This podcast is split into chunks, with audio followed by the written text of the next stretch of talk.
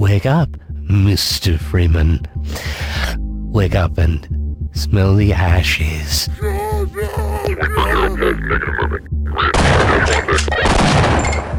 It's time to kick ass and chew bubble gum. Get over here! First blood! Mamma mia! Let's do this. Finish him. Hadouken!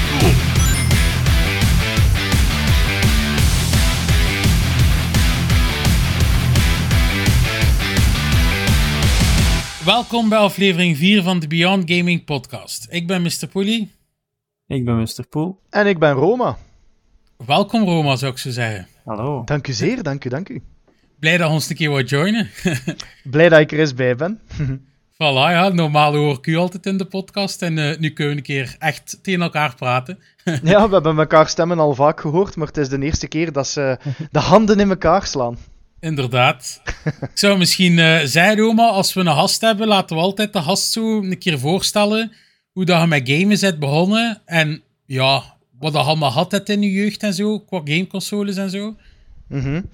Uh, bij mij is het begonnen in het derde leerjaar. Dat was toen met een PlayStation 2. Dat was de eerste console, enfin op een uh, Game Boy na, die ik echt in mijn handen heb gehad. Drie games had ik gekocht toen dat ik hem had. Dat waren Gran Turismo 3, Medal of Honor Rising Sun en Tony Oeh, Hawk's nice. Underground. En ja, Tony Hawk's Underground dat is er een die ik tot op de dag van vandaag soms nog durf te replayen en gewoon nog eens de storyline doorgaan, noem maar op. Zalig spel. Alle drie zijn echte klassiekers voor mij. Ja, sowieso. En ja, toen was de gametrein gewoon vertrokken. Hè. Um, kort daarna kennis gemaakt met de legendarische reeksen GTA Vice City, GTA 3, Call of Duty leren kennen. Een zwak voor horror ontwikkeld met Resident Evil, met Silent Hill. En ja, ik ben altijd een PlayStation boy geweest, zeg maar. Andere consoles heb ik eigenlijk nooit gehad. Dus PS3, PS4, PS5. En binnen de podcastwereld en de gamingwereld een beetje gekend, zeg ik uh, met misplaatste arrogantie van eerder, uh, eerder Nine Lives en nu Pragalicious. Ja, ja, ja. En uh, wat zijn ze nu de games, Roma, dat je echt nog top vindt de laatste jaren om te spelen? De laatste jaren, als ik dan denk, dus ja, PS4, PS5 zal ik dan nemen qua periode. Um, de games die me echt enorm zijn bijgebleven zijn Ghost of Tsushima. Ja, zalig. Vond ik op PS4 is voor mij, als ik een top 10 zou moeten maken van beste games die ik ooit heb gespeeld, staat Ghost of Tsushima er altijd in. Van graphics tot storyline, ja. De PS5-versie ook gespeeld, Homa? Nee, de Director's Cut heb ik nog niet gespeeld. Ik ben Oeh. op zich niet iemand die... Ja, er zijn zoveel games om er dan nog te liggen ja, herspelen. Ik. ik heb hetzelfde met DLC die later uitkomt voor een game dat ik vaak zoiets heb van fantastisch spel, maar I moved on. Ik ben iets anders aan het doen. ja. Kan ik ergens wel snappen, maar Iki Island is ook wel de moeite nog. Ja, ja sowieso. wel de max. Zeker als je grote fan bent, Roma, van uh, Ghost of Tsushima. Absoluut. Het is een van mijn uh, weinige platina die ik in mijn PlayStation collectie heb. Want een trophy hunter ben ik niet, maar bij Ghost of Tsushima amuseerde ik me zo hard dat ik echt wel die platina wou binnenrijven. Ja, en ik andere, ook. andere games waar ik dan aan denk van de laatste jaren, Doom Eternal vond ik heel goed.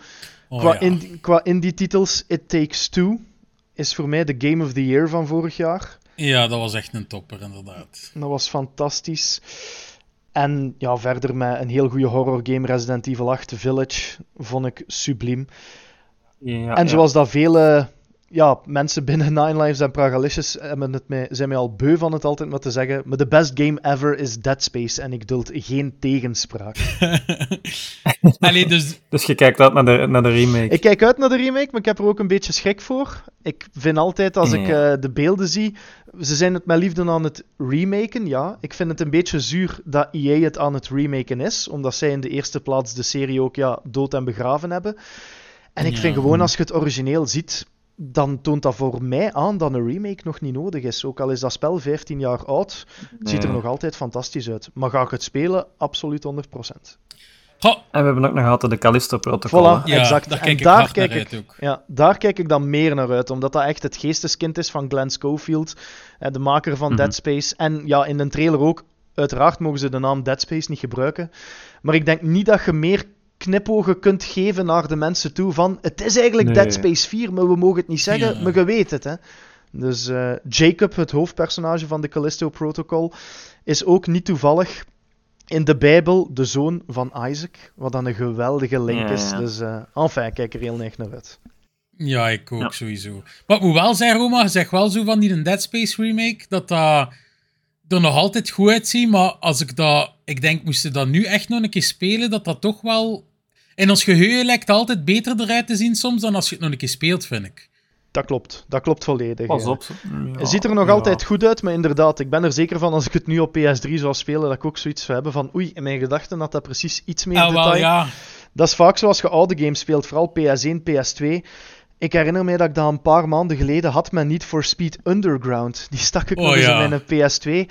En ik dacht van, oh, die geweldige stad en dat lachgas. En ik was aan het spelen en ik dacht van, allee, vroeger zag dat er zoveel beter uit. Ook omdat dat enigszins beter was afgesteld op tv's van 15 Ja, à 20 ook jaar al, geleden. Ja, ja. Maar anderzijds, omdat ja, we denken vaak dat we de game missen, maar wat dat we echt missen is de herinnering aan de game. En wat dat er in ons hoofd zit, zeg maar. Ja. Ja. Maar ik heb dat ook al gehad. Zo Zo games dat ik zei, allee, dat ziet er toch goed uit. Maar als je dat dan uiteindelijk nog een keer speelt, dat je zoiets hebt van, in mijn huis zag er toch wel beter uit. Ja. En ik moet ook- moet ook wel zeggen, Dead Space is al lang geleden dat ik dat gespeeld heb. Ik vind dat ook een fantastische game. Maar ik ben daar wel al veel van vergeten of zo. Hm. Dus ja, ik kijk er wel naar uit om nog een keer te kunnen spelen, maar dan in de graphics van tegenwoordig, sowieso. Absoluut, absoluut. Ja, bij mij is het ook een no-brainer om het te kopen. Eh, ik ben aan het twijfelen om die Collector's Edition binnen te rijven, die wel heel prijzig is, maar Was dat, was dat er daar nu weer in, eh, Roma? een werkende helm van Isaac Clarke, met belichting en alles, die je dus effectief Oh, kunt nice. opzetten. Ook een klein eh, statue van The Marker, van de Alien Artifact. Eh, en voor de rest zo wat, ja, de standaard dingen. En een soundtrack CD, een poster, een badge om op te pinnen, eh, een patch om op te naaien, een stickerset, een lithograf, een steelcase voor de game. Maar het is vooral het prijskaartje. Het is eh 270, 280 euro, dacht ik. Oeh, dat is wel veel. En het wordt Ja, exclusief ontwikkeld door Limited Run, een bedrijf Oeh, dat dat is ervoor nice, bekend ja. staat om heel hoge importkosten door te voeren. Dus als je het naar België wilt laten komen, of naar Europa in het algemeen, is het nog eens plus Ja. 70 euro. Dus in totaal zit dan 350 euro. Oeh, En krijg je een schijfje dan wel op zijn minst? Of is het echt digitaal? Dat je gewoon een code in een doosje krijgt? Ik denk dat je een code in een doosje krijgt, maar wel een steelcase, Ai. wat dat zo wat Ja, hel ja. is. Want dan heb je het, maar ook niet. Ja, maar ik moet wel zeggen, Ja, dat is tegenwoordig de mode. dat ja. Limited Run Games meestal al de edities maakt om ze fysiek te maken. Dus weet ik niet zeker, Roma, misschien dat je het toch wel fysiek krijgt. Want ik kan me herinneren, het zijn vaak games die alleen maar digitaal uitkomen en Zulder maken daar dan een fysieke versie van. klopt. Maar Limited Run is opgekocht, hè, onlangs. Ah, oké. Door wie was dat nu weer? Ja, we hebben het er over inderdaad gehad, een keer over gehad, Het- schiet me even niet te binnen. En wel, dus vraag mij wel af of dat dan niet fysiek zou zijn, omdat ze dat vroeger altijd games maakten, omdat die juist niet fysiek uitma uit waren eigenlijk. Ah, wel, het handige is, ik heb de pagina hier op mijn gsm openstaan, omdat ik nog altijd in limbo ben van hem te kopen of niet. dus, dus ik kan het hier letterlijk meteen checken. Maar ik zie hier soundtrack, Isaac Clarke, mask, lithograf, steelcase, pin, patch, sticker set, marker en digital download code. Ah, ja, dat Ja, maar ik zie eigenlijk wel dat het blijkbaar de PC-versie is. Is Klopt. misschien daarom. Bestaat, zou er geen bestaan voor PlayStation Roma eigenlijk? Ja, sowieso, PS5 is er ook, zo. Want bij PC is natuurlijk wel normaal dat digitale code is. Ja, ja. Is dat, is dat zo normaal tegenwoordig? Ik ben Ja, totaal geen op PC-gamer. Op PC, ja, van veel games komen er zelf geen discs uit en al. Dan eens kijken Oh, bij PS5.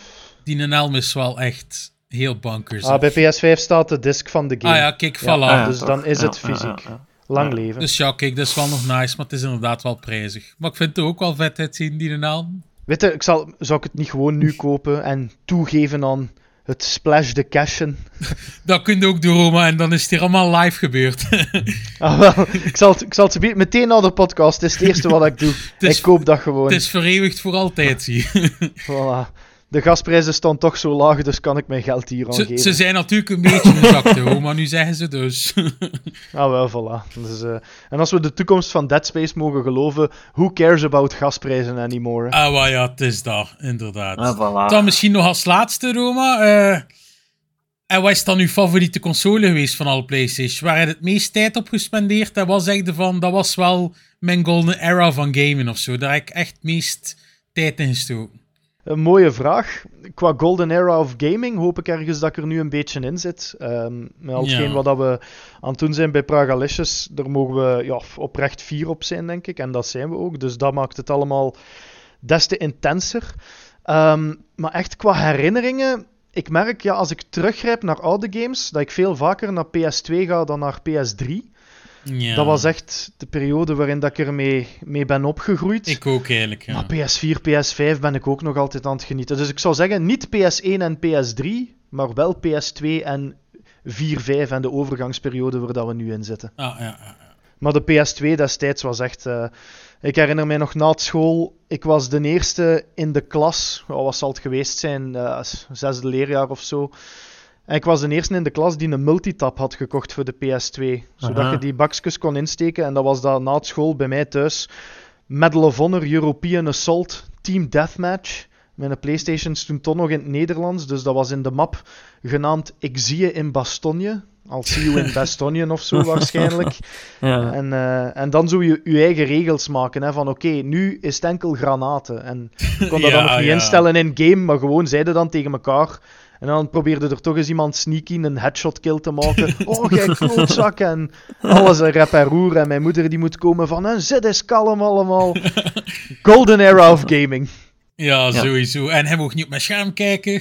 Ja, exact. En zo een stuk karton ertussen om dat af te schermen. Als je, zeker als je FIFA aan het spelen bent en zo is piepen er dat een andere de penalty gaat trappen. Oei, oei, oei. Ah ja, dat- ik denk dat veel jonge gamers zullen dat niet meer kunnen voorstellen eigenlijk. hè. Nu is dat er spijtig genoeg. Alleen gelijk in Takes Two en al heeft dat dat wel nog, maar echt veel splitscreen games hebben we wel niet meer. hè. Nee. Nee, couch co-op is er een beetje aan het uitgaan. Wordt Ja. minder en minder gesupport. En ja, dat blijft wel een vibe. Hè. Zowat de ja, local LAN parties. Ik heb het hier met maten ook nog gedaan. Hè, dat we hier letterlijk met acht PC's op mijn woonkamertafel en een draden rotzooi om spaghetti van te maken. Dat we hier Ja. dan Call of Duty Modern Warfare Ken het. 2 aan het spelen zijn. Ja. Het ding, dingen is ook, Roma, als je aan het winnen bent en je kunt die naast u zo'n beetje opjutten. In het echt kun je dat veel beter dan als je dat online moet doen. Hè. Oh, dat is, dat is fantastisch, jongen. Och, dat is echt... En ik was er zeker misschien nog de, de ergste in. Dat ik dat zo... Als ik iemand een keer of drie na elkaar kon killen, dat ik dat zo zei van... Is, is uw controller goed ingeplucht eigenlijk? Of, En dan, en dan die uitvluchten van, ja, maar mijn of zo. ja, het is een oud bakje. hebt het goede ja, ja, bakje. er zit wat... Ja. Er zit wat... Hoe heet het? Drift op? Ja, ja. Mhm. Dan misschien als laatste nog, Roma. En nu zei het dan van gamer eigenlijk naar, ja, naar reviewer gegaan eigenlijk.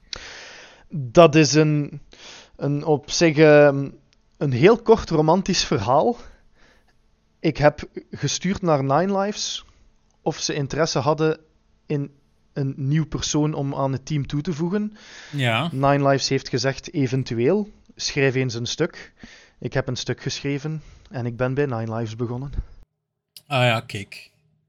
Einde En van eh, jaren verder. romantisch verhaal, end credits. eh, mooie pianomuziek. Nee, zo is het Ah, dus ja. gelopen. En, eh, en dan ja, na het eh ter ziele gaan van Nine Lives voor altijd in ons hart, ehm, ook de overstap meegemaakt naar Pragalicious, waar dat ik nu zit. En nog altijd met heel veel plezier en passie doe wat dat ik doe. Voilà, kijk. Kan niet beter zijn, hè. Mhm.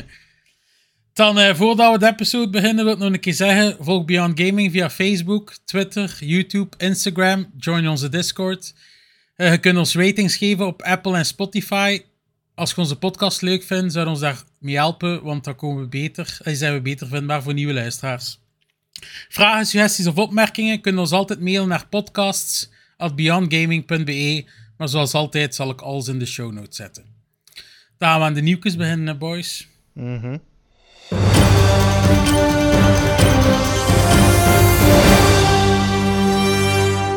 Het eerste nieuwke was eigenlijk iets van Bayonetta. De originele stemactrice van Bayonetta deelde een video op Twitter van de week, waarin dat ze de gamers vroeg om Bayonetta 3 te boycotten en niet te kopen. Wees dan zijn andere stemactrice Jennifer Hale genomen hebben, omdat zij weigerde om weer de stemactrice te zijn, omdat ze maar 4000 dollar aangeboden kreeg. Zij vond dat bedrag veel te laag, want dat, is niet, dat staat niet in proportie, proportie, zegt ze, voor dan de makers verdienen eigenlijk met de Bayonetta-reeks. Uiteindelijk is dat wel niet zoveel ook, hè, 4000 dollar. Als ik, ik weet niet hoeveel dan die normaal betaald krijgen, maar uiteindelijk is dat wel niet zoveel, vind ik. Nee, maar hoe lang ben je bezig met zo'n game in te spreken natuurlijk? Hè? Ja, dat zal bij de ene game natuurlijk langer zijn dan de andere, te zien hoeveel voice lines dan er zijn, maar... We moeten misschien eens een mailtje sturen naar Troy Baker. Ik denk als iemand gaat weten, gaat hij het zijn. Ah ja. Ja, ja. ik kan enkel zeggen, ik weet, ik weet niet hoeveel dat ze ja, er normaal gezien voor geven.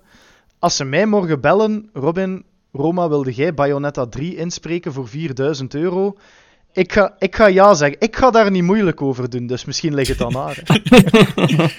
Ja, natuurlijk horen wij en ook ander werk. Dus als wij in één keer 4000 extra krijgen, dat zou mooi meegenomen zijn. Maar voor hetzelfde geld doet die vrouw niets anders. Hè. Is het haar enigste inkomen, zo gezegd.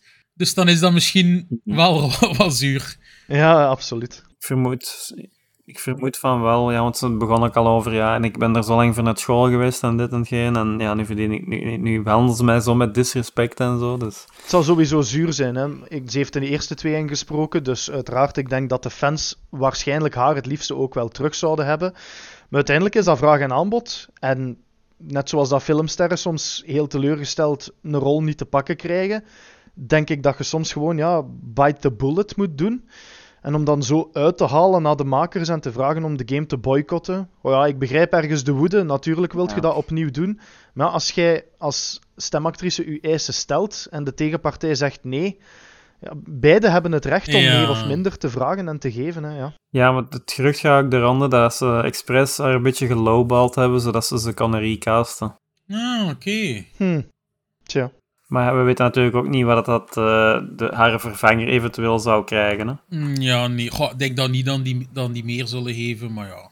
Want ja, ik vermoed ook wel dat ze voor de eerste twee meer gekregen hebben, want anders zouden ze daar ook zo geen ophef over maken, denk ik. hè. Ja, waarschijnlijk. Ofwel gewoon mee, mee dan al die jaren die games al zoveel verkocht en had ze op een bonus gehoopt of zo, of een stijging van haar loon, ja. Dan, eh, ja, het regent slecht nieuws voor Gotham Knights deze week. Eh, zo zal het op PlayStation 5 en Series X maar mogelijk zijn om 30 fps te halen. Ja, naar mijn mening is het eigenlijk een excuus om geen fatsoenlijke optimalisatie te doen, want ja, zeg nu eerlijk, dat zouden die consoles gemakkelijk moeten aankunnen. En ja, en ook zal Gotham Knights geen co-op voor 4 bevatten. Vooral dat tweede vind ik heel jammer. Ja, Ik, ik vind niet dat een game dat verplicht is om dat aan te bieden, maar ik denk wel dat iedereen het verwachtte na het zien van de trailers, na het begrijpen Ja. van de mogelijkheden. Ik heb nog altijd wel ergens vertrouwen in dat spel, alhoewel dat de eerste reviews die beginnen buiten komen ook niet bijster goed zijn. Maar ik vind het, ik vind het wel jammer sowieso. Er zijn genoeg games die co-op features aanbieden waar dat we dat niet van verwachten. GTA 5 komt er zoveel jaar later mee af. Bij Far Cry is het geïmplementeerd, terwijl dat, dat eigenlijk ook solo experiences zijn. Als je dan zo'n game op de markt brengt die toch pretendeert om het te zijn, op het eerste zicht. Allee, ik kan mij moeilijk voorstellen dat de developers dit niet hebben zien aankomen. Dat mensen dat vreemd zouden vinden dat er geen co-op mogelijkheden zijn. Ja er zijn wel co-op, maar geen met, niet met 4, met 2 maar dacht ik. Maar ja, als je de afbeelding bekijkt, ze staan er ook met 4 op, hè. Ze staan met vier. En inderdaad, hij het zelf, eh, ik heb zelf gezien, eh, die perseditie dan sommige mensen kregen, en is het ook dat beeldje, eh, zo vier beeldjes. ja, ja. Dus het is, ja... Dus inderdaad, ja. Wat moet wel zeggen, ik van die 30 fps, ik vind dat dat wel ook nog niet kan. De PlayStation 5 en de Series X zitten nog maar in zijn volle glorie. Allee, zelf nog niet. nog niet. nog- Nee. Nee, nog niet. En uiteindelijk, normaal alle games zijn toch met gemak 60 frames moeten kunnen halen. Zeker nu nog. Er zal misschien ooit een dag komen naar het einde op van eh, de levensduur van die consoles, dat dat niet meer zal haalbaar zijn. Maar ik vind dat nu wel, eh, ja, Ah ja, want 30 ze hebben, het, ze hebben het voor die reden speciaal niet op PlayStation 4 en, en andere oudere consoles uitgebracht, omdat dat te zwaar is. Oké, dat kan ik dan snappen, maar zet er dan op zijn minst een performance mode in, zoals in Spider-Man of zo. Ja, ik moet wel zeggen, ik had er niet zo hoge verwachtingen bij bij die game. Ik heb daar juist al de eerste review ervan gelezen en het heeft niet zoveel score gekregen. Dus ik ben benieuwd wat dat iedereen alleen voor de rest zal geven, maar het scoorde al alles is niet zo hoog dat ik gezien heb. Ja, ik heb er ja, verschillende reviews van gezien en ze lopen een beetje uiteenwals. hè. Nou, wat is het hoogste dat je gezien hebt, Poel? Eh, ik heb achtjes en ik heb, ik heb eh 7,5 en zo gezien. Dus eh Sava hier en daar wel. Zo. Maar ja, ze zeggen, dat- wat er terugkomt is dat de combat een beetje steel is. Ja, het is niet zoals eh, Ja. we- ze gewoon zijn van de Arkham eh, games natuurlijk. Hè. Bij was er iemand, Roma, die er veel naar uitkeek, dacht ik, hè? Ja, absoluut. Aaron in onze crew is Ja. een heel grote fan van all things DC. Dus die is nu heel veel Gotham Knights aan het spelen. Is op het moment van opnemen van deze podcast onderweg naar een event daarvoor. Ah, En ik heb het ja, gezien ik- vandaag. Ja, ik heb het gezien. Ja, voilà. We hebben het gedeeld op socials. Dus eh, dat hij op eh, de ferry stond. Allee, ik ben benieuwd eh, ja, of dat hij er uiteindelijk gaat van vinden. Of dat hij teleurgesteld kan zijn, of dat hij blij gaat zijn. Ik ben mee benieuwd. Ik hoop voor hem het beste. Maar hoe moet ik het zeggen? Als, als reviewer, ik denk dat Gulder daar misschien mij gelijk of ongelijk mee kunt geven. Maar zelfs een, een teleurstellende game reviewen kan nog altijd tof zijn. Omdat je dan tenminste nu gal kunt spuwen erover. Dus eh, in ieder geval zal hij er veel uren in steken. Ik hoop dat het goed is. Maar of dat inderdaad eh, een waardige opvolger kan zijn van de Arkham games van toen. Vooral de Mm, tweede ja. Arkham Knight van de originele trilogie vond ik echt fantastisch. Enfin, ik ga het zeker een kans geven. eh, maar ik ben sceptisch naar wat ik allemaal gehoord heb. ja, ik ook. Het grappige is dan wel dat van de, dan ze Striking Distance, de studio die de Callisto Protocol maakt, dan die direct Mhm. van de week lieten weten op Twitter, dan zullen er wel 60 frames gaan hebben, want zullen gaan een performance mode in de game steken. Dus ja, het steek. is handig meegenomen. Hè. Dat is eh, altijd tof als een andere game in een slecht daglicht komt te Ja. staan. Dat je dat zo even kunt zeggen ze van, ah, wij zijn wel Mhm. goed bezig, by the way. ja, dat je je eigenlijk kunt opgemelen. Dan, eh want er vorige week nog over dat je telefoonnummer moest linken aan je Activision-account om Modern Warfare 2 te kunnen spelen. In een blog liet het team achter de Ricochet Sheet software weten eigenlijk dat enkel gaat nodig zijn op PC als je daar de game wilt spelen om je telefoonnummer te linken. Op de consoleversies hoefde dat niet te doen. Ik heb mijn, mijn eh, gsm-nummer niet moeten linken, nogthans eruit. Maar je Maar dat vorige keer in de beta niet gedaan, Poel? Want vorige keer hadden we toch allemaal zo problemen om de beta op te starten, dat we iets moesten doen of zo? Was dat niet zoiets? Ja, ik weet niet meer exact, maar ik, ik weet niet wat dat overdraagt. Zo. Mm, ja, ik, maar ik denk, ja, ik denk normaal gezien, Poel, want uw account van de beta dat we op PlayStation spelen hadden, zette ook over naar PC. Dus ik denk eerlijk gezegd, als je het ene keer hebt ingegeven, dat het goed is. Hè? Ja, Bij mij was dat niet, ik moest opnieuw beginnen. Want jij had een overdracht Hmm. gedaan, dat weet ik nog, maar bij Ik mij heb een overdracht gedaan, ja. Ja, bij mij niet. Ja, kijk, we zullen zien. Hè. Ik vraag me af waarom dat er zoveel mensen kwaad of, of, of, of ongesteld of, of pissig daarvan worden. Heeft dat dan puur te maken met de security breach reasons, zeg maar? Want ik snap dat het ongemakkelijk is, mocht ik het op PS5 moeten doen. Ik zou het ook vervelend vinden. Goh, Maar is dat de grootste ramp ooit? Nu ook niet? Nee, maar omdat er veel mensen geen gsm-nummer hebben, of, of ja, mijn, mijn prepaid-kaart gaat bijvoorbeeld al niet en zo. Ah, oké. Aan, aan dat scenario had ik eigenlijk nog niet gedacht. Ja, er zijn natuurlijk niet veel mensen die dat niet hebben, maar er zullen er wel nog zijn. Nee. Maar langs de andere kant, Roma, denk ik ook dat het een beetje is. Omdat veel uiteindelijk... ga, veel willen zo niet ulder privé niet blootgesteld hebben. En zeker niet aan zoiets groot, gelijk een Activision of zo. Ja, ik snap het. Het is een beetje persoonlijke informatie dat je weggeeft. Klopt, klopt. Dat je normaal gezien in andere games niet moet weggeven. Ik denk dat dat ook wel een beetje de reden is, ja. Het is sowieso een zure daar niet van. Ik ben ook de eerste vanaf. Ubisoft heeft er tegenwoordig eh, heel wat van doen dat die Elder Game opstarten en dat is onmiddellijk van oh, en wil je store-account niet linken en dan krijg je dit en Ja. dat. Ubisoft laat mij gewoon uw spel spelen. Dus Ja. ik doe het ook liever niet, maar mocht ik mijn COD opstarten en op het startscherm komt daarop van ja, kijk, nu moet u uw telefoonnummer ingeven. Ik zou er eens 10 seconden over vloeken, dan zou ik dat ingeven en zou ik dat laten doen. Voilà, ja. Dat is natuurlijk wel, Ja. als je echt die game wilt spelen, gaat u niet tegenhouden om het te linken. Ja, gaat niet zeggen, ik ga het niet spelen omdat je telefoonnummer moet ingeven. Hè. Exact. Het zou, iets, het zou een ander verhaal zijn als je dan achteraf, wij zoals spreken, sms'jes begint te krijgen van oh, Recruit Season 3 is starting tomorrow. Oh, ja. Dan zou ik zoiets hebben van oké, nu moeten we mij wel mijn rust gaan laten. Sst, breng ze niet op ideeën, Roma. Als ze luisteren, knip deze stuk er snel uit. Oh. Dan de studio die Dungeons and Dragons Dark Alliance ontwikkeld heeft, gaat verder onder een andere naam en heeft een nieuwe D&D-game in ontwikkeling. Deze wordt gemaakt in de Unreal 5 engine en komt in 2025 op de markt. Maar dat was nu ook niet het beste onthaald, hè, Dark Alliance. Nee, ik, ik wou het net zeggen. Ik herinner mij dat die game geen Game of the Year Awards heeft gewonnen. Maar het schijnt, was dat weer zo'n zo'n typisch geval van leuk om samen te spelen, maar dat is het dan ook. Maar alle games zijn leuker Ja. natuurlijk als je ze samen speelt. Hè. Mhm. Ja, dat is wel altijd. Ze zijn wel weer vrij aan het inzetten op D&D, hè, want komt een film ook uit van D&D? Ik ben op zich wel benieuwd naar de film van D&D, Ja. maar ik vrees ergens dat die misschien eenzelfde lot beschoren kan zijn als de film van World of Warcraft, bijvoorbeeld. Heb je een trailer gezien, Roma, van die film? Ja, ik, van ik vond wel dat hij er heel goed uitzag. Want het grappige is, dus Ja. ik ben iemand zonder enige D&D-ervaring, 0,0. En ik zag de trailer en ik dacht nog vooraleer dat de naam van de film op het scherm kwam, dacht ik van, damn, dit, dit ziet er goed uit, dit wil ik zien. En dan zag ik pas dat Dungeons and Dragons was. Ja, ja. Goh, ik vond dat er niet slecht uitzag, maar ik had zo het gevoel, ik heb allemaal wel dat al een keer gezien of zo. Snapte? Ja, het zag er zo wat fantasy-achtige wereld uit. Dus ik weet natuurlijk niet hoe trouw dat die film al dan niet aan bestaande lore gaat blijven. Bijvoorbeeld Ja. bij de Uncharted-film waren er heel veel mensen kwaad van oh, en Sully zonder ons nog kan niet en dit en dat. Dus dat, ga, dat effect zal ik misschien missen. En misschien zijn zo'n films beter als je je niet constant druk maakt over doet dit wel ode aan het origineel of niet. Bij wijze van spreken, ik kon ook veel minder genieten van de serie van Resident Evil, omdat ik de games gespeeld heb. En misschien geniet je daar meer van als je het u niet ligt aan te trekken van dit klopt niet. Alhoewel dat de serie van Resident Evil op Netflix nu echt wel een misbaksel was, vond ik. Ja, dat heb ik dus al veel gehoord, daarom dat ik er zelf niet aan begonnen ben. Hetzelfde met die film daar, Raccoon City. Ik, eh, ja, ik heb hem ook niet durven kijken, omdat het ook niet zo goede reacties kreeg, jong. De film wil ik u altijd aanraden. De film Toch? is Film, ideaal ja. voor mensen die de eerste twee games hebben gespeeld. Je moet gewoon weten wat dat je gaat krijgen. En dat is een B-horrorfilm met wat spekschieterij en slechte quotes. Maar dat is in C ook wat dat de eerste twee games waren qua sfeer.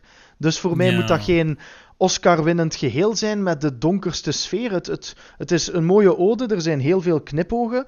Is dat objectief een geweldige film? Nee, maar dat is wel misschien de eerste Resident Evil film die echt voor fans van de games gemaakt is. Ja, ja, uiteindelijk is dat wat we natuurlijk wel willen. Als je fan bent van een gameserie, wilde wel dat ergens toch zo trouw mogelijk blijft aan de gameserie. En dat je zo, als je aan kijken bent, zo het gevoel hebt van... Ja, dat je instant blij wordt omdat dat knipoogjes zijn naar die games. Hè. Exact. Easter eggs en dan zo, hè. Dat is kei tof. Voilà, inderdaad. Dan eh, vijf dagen alleen op 15 oktober was het RazerCon, waar dat Razer getoond heeft wat dan zijn petto hebben komende maanden. Nu hebben ze een nieuwe handheld aangekondigd, de Razer Edge. Die gaat zich weer vooral op streaming focussen. Enkel Android games hadden natively kunnen spelen. Toestel heeft een 6,8 inch AMOLED-scherm met een refresh rate van 144 Hz en een resolutie van 2400 op 1080 Full HD. Moet zeggen, jongens, ze zijn weer vrij. Echt, alle partijen tegenwoordig zijn echt aan het inzetten op handhelds. Hè. Ja, ze hebben de Steam Deck gezien. Hè? Ja, het is echt niet normaal. Hè. De ene, overlaatst was nog Logitech, nu is het Razer. Mhm. Het is, eh, ze schieten als paddenstoelen uit de grond, jong. Maar het is weer niet zo heel krachtig. Hè? Als we weer over een Snapdragon gaan beginnen, dat is weer een, mo een mobile chip. Hè? Ja, dat wel. Maar ik zei het, Pool, het is natuurlijk weer meest voor streaming. Hè, want je kunt enkel maar die Android games erop spelen. Ja. Dus ja, dat moet dan natuurlijk niet zo krachtig zijn. Het enige verschil dat ze wel hebben, dat je zowel een wifi-model hebt kunnen kopen als een 4G-model. De wifi-versie gaat 400 dollar ko- kosten. En het andere model is momenteel de prijs nog niet van geweten. Dan hebben ze ook nog nieuwe headsets aangekondigd, waaronder zo'n roze met van die oortjes aan.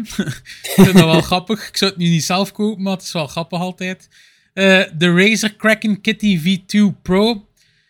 Dan eh, nog een witte headset genaamd Razer Kyra Pro Hyperspeed voor de PlayStation 5, wat dan een bekabelde headset is.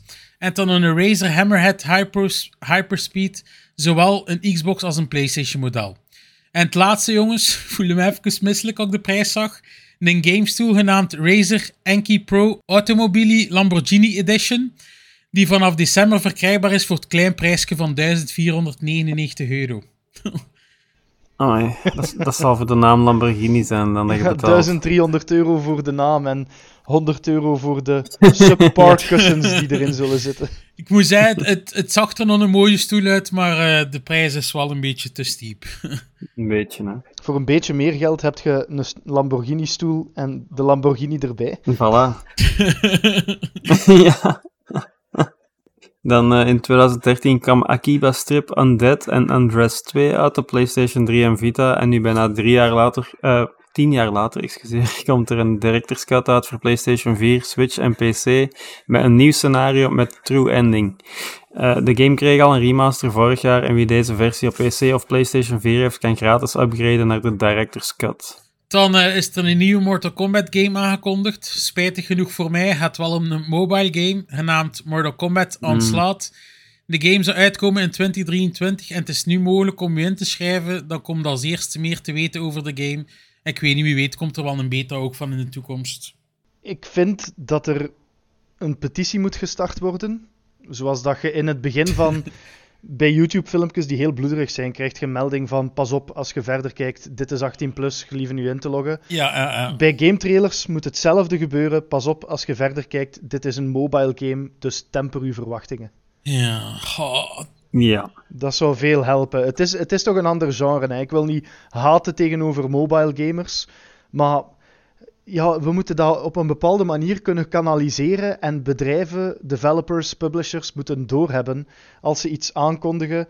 We kunnen ehm, Diablo Immortal gebruiken als eh, ja. onsterfelijk voorbeeld. Als je iets aankondigt en het betreft een mobile game, blaas niet te hoog van de toren, want niemand is naar de toren aan het kijken.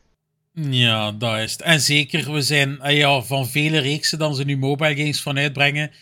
Gelijk ons, wij zijn fan van de gewone games. Willen wij dat niet op mobile spelen? We willen gewoon een nieuwe game op ons platform. Gelijk een nieuwe Mortal Kombat. Ik zou niet kunnen wachten, ze. Maar een mobile game, ja. Ik ben daar alles niet de doelgroep voor. Nee, absoluut. En het neemt zoveel weg van de charme van een bestaande reeks. Allee, als ik Finish Him hoor door de speakers van mijn gsm, dan ga ik, dan ga ik neig cringen, hè, van mij. Goh, en met die touchscreen besturing, Roma, dat trekt ook nooit op niets. Ze zitten rammen op je scherm. Nee, absoluut, absoluut. Eh, ja, eh, nu dat we het toch over mobile hebben.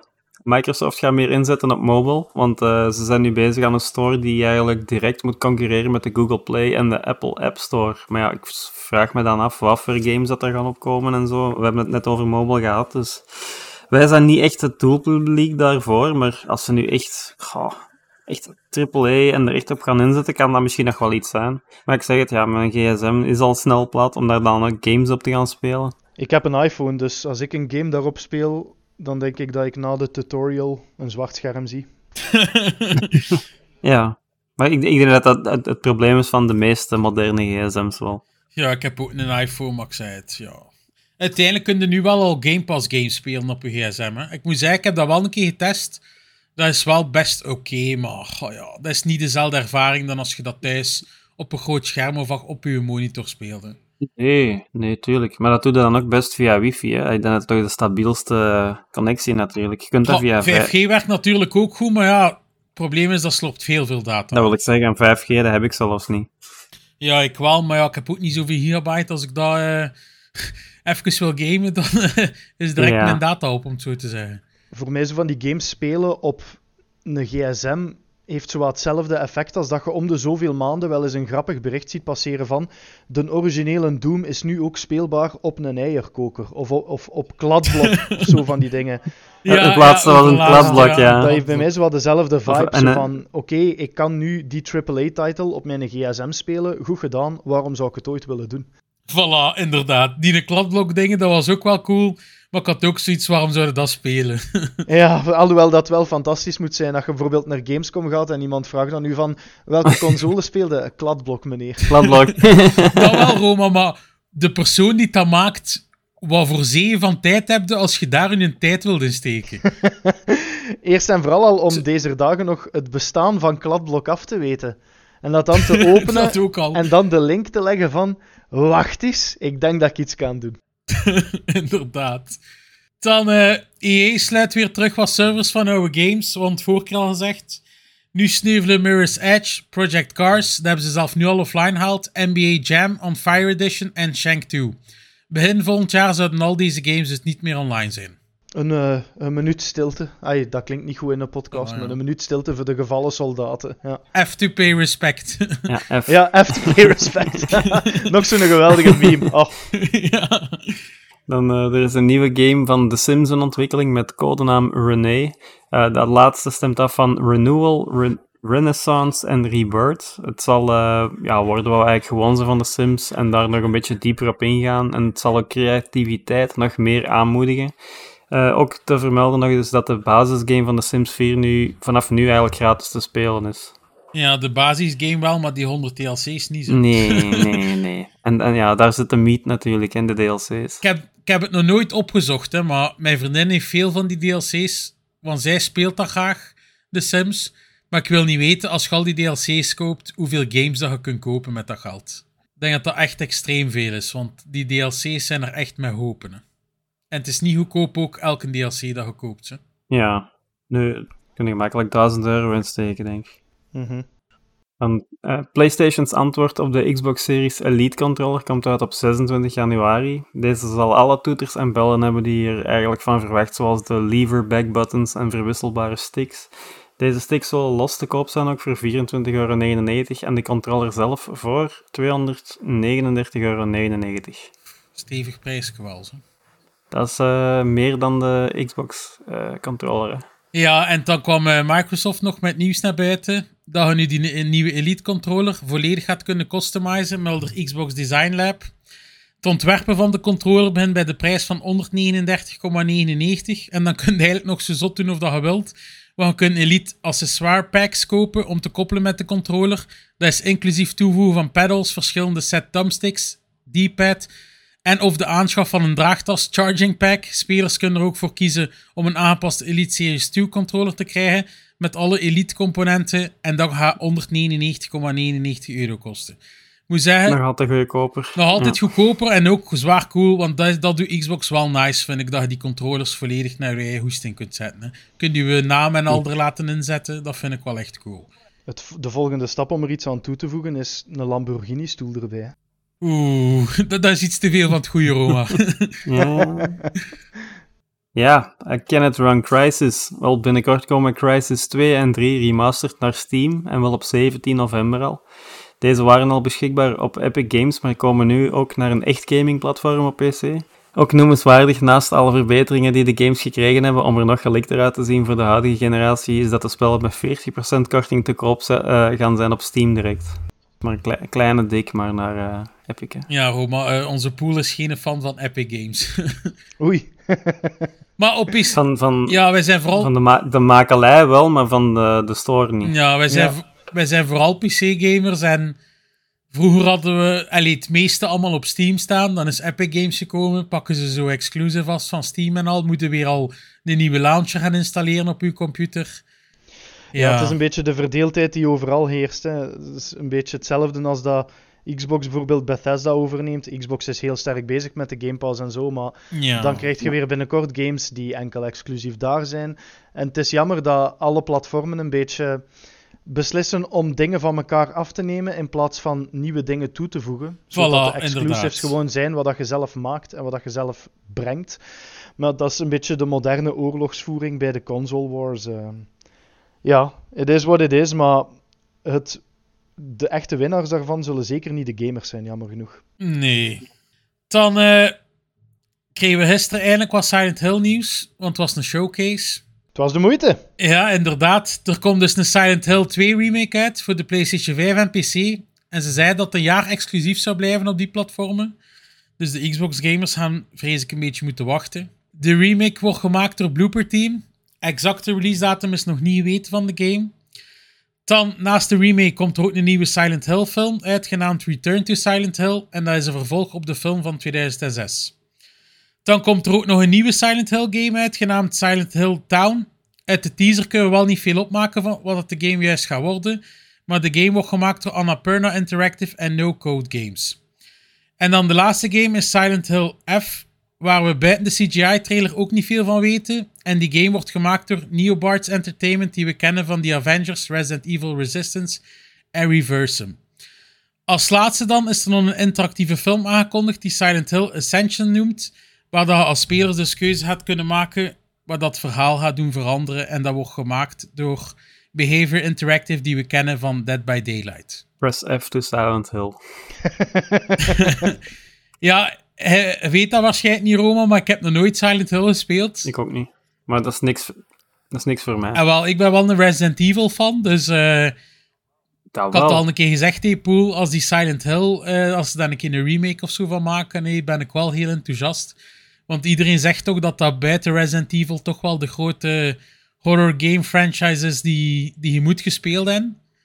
En hij zei al daar straks, Roma, dat hij wel Silent Hill fan bent. Dus ben benieuwd, kijkt hij er naar uit? Ik vond het in ieder geval een hele mooie showcase. Ik eh, heb het gevoel, ze hebben zo lang stil gebleven, maar ze hebben niet stil gezeten. Dat kunnen we nu wel zeggen. Heel veel nieuws.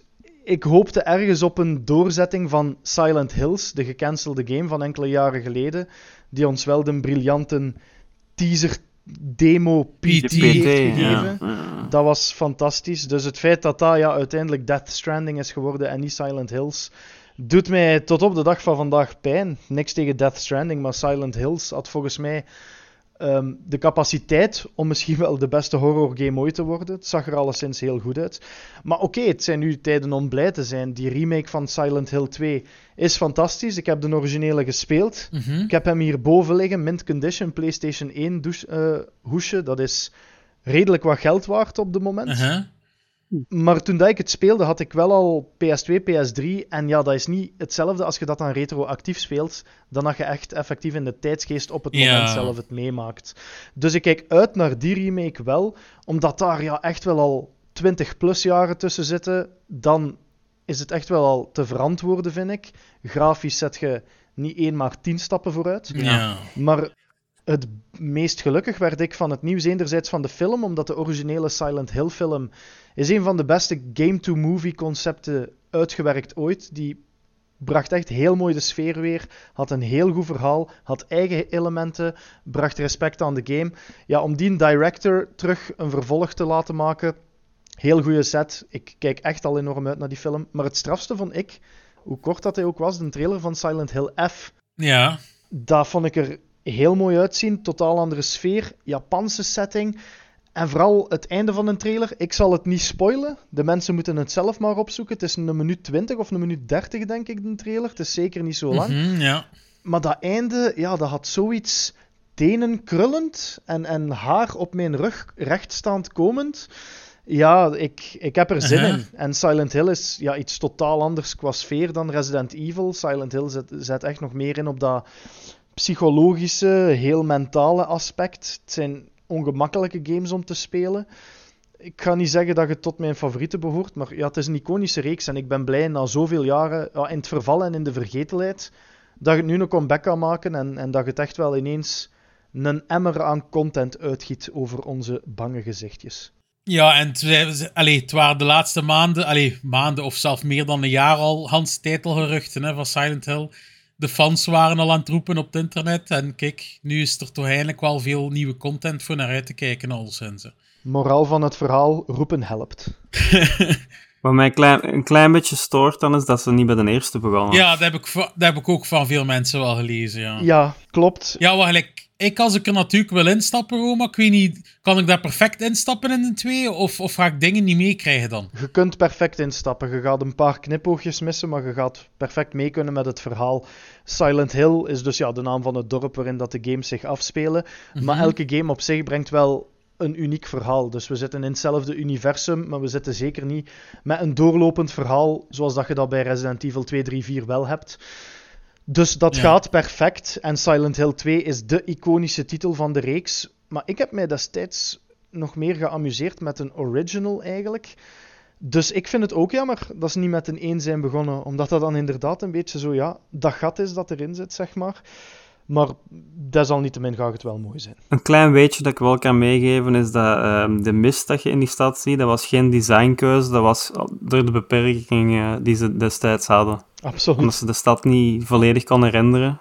Hadden ze gewoon die mist erover gezet, zodat ze, ja, mist dat is minder renderen. Hè. Absoluut. Dat is, Ah, dat is een Dat heel leuk weetje inderdaad, omdat dat ja, de sfeer van toen echt schepte. En mensen noemden het briljant en waarschijnlijk hadden die developers zoiets van ja, dank u, maar wat er geen andere keuze. Maar dat, eh, dat renderen doet mij denken aan ja, de grove fout die ze hebben gemaakt bij de, recentelijk bij de remaster van de GTA-trilogy, 3 Vice City en San Andreas. Destijds bij San Andreas hebben ze dat ook gedaan. Hè. Ze zeiden toen van, ah ja, we wilden echt de sfeer van Los Angeles, San Francisco, Las Vegas capturen door ook de smog in de game te brengen. Ja. Als je dan met een vliegtuig rondvloog of met een jetpack, dan had je daar een dikke gelige laag smog. In GTA 3 was dat zo die blauwe neonlucht van New York. Ja, ja, Ja, ja, dat, ja, was, ja. dat was ook gewoon een excuus, omdat dat niet renderbaar was.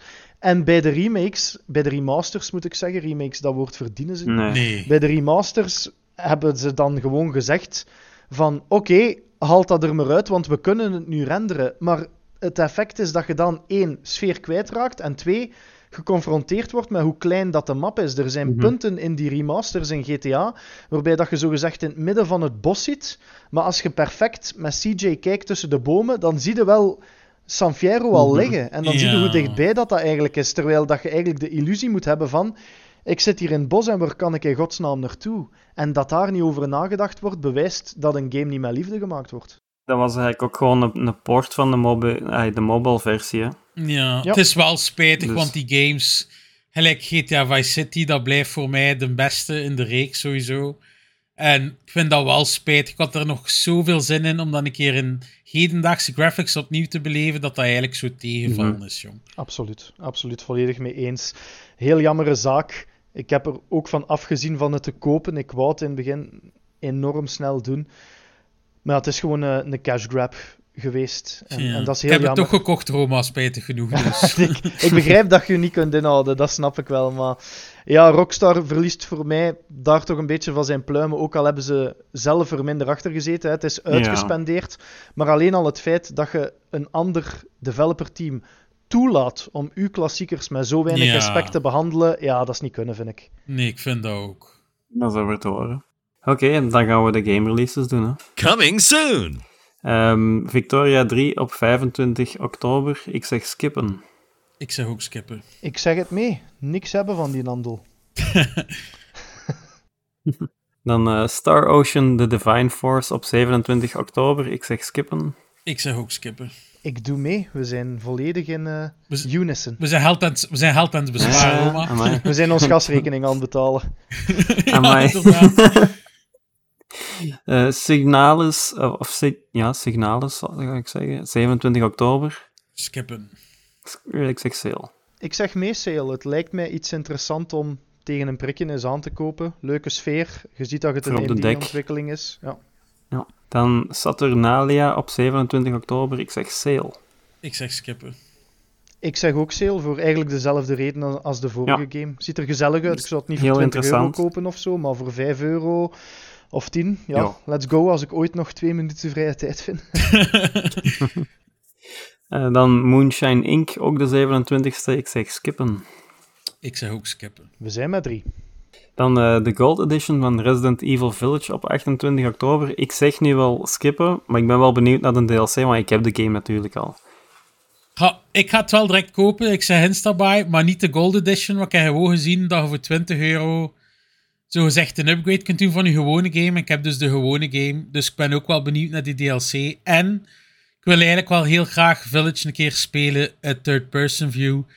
Om toch meer weer naar die oude Resident Evil zo wat dat gevoeld te hebben. Ik, ik heb de trailer gezien, maar upgrade naar Gold Edition, zeg jij. ehm, die, die, die dingen zijn die niet allemaal gratis, buiten een DLC. Betaalde dan niet gewoon voor een DLC? Nee, of- ik heb vandaag nog op Steam gekeken en het is 20 euro voor dat allemaal aan te kopen. Dus die third person view te hebben, die DLC, dat zit er Moet je allemaal in. daarvoor betalen?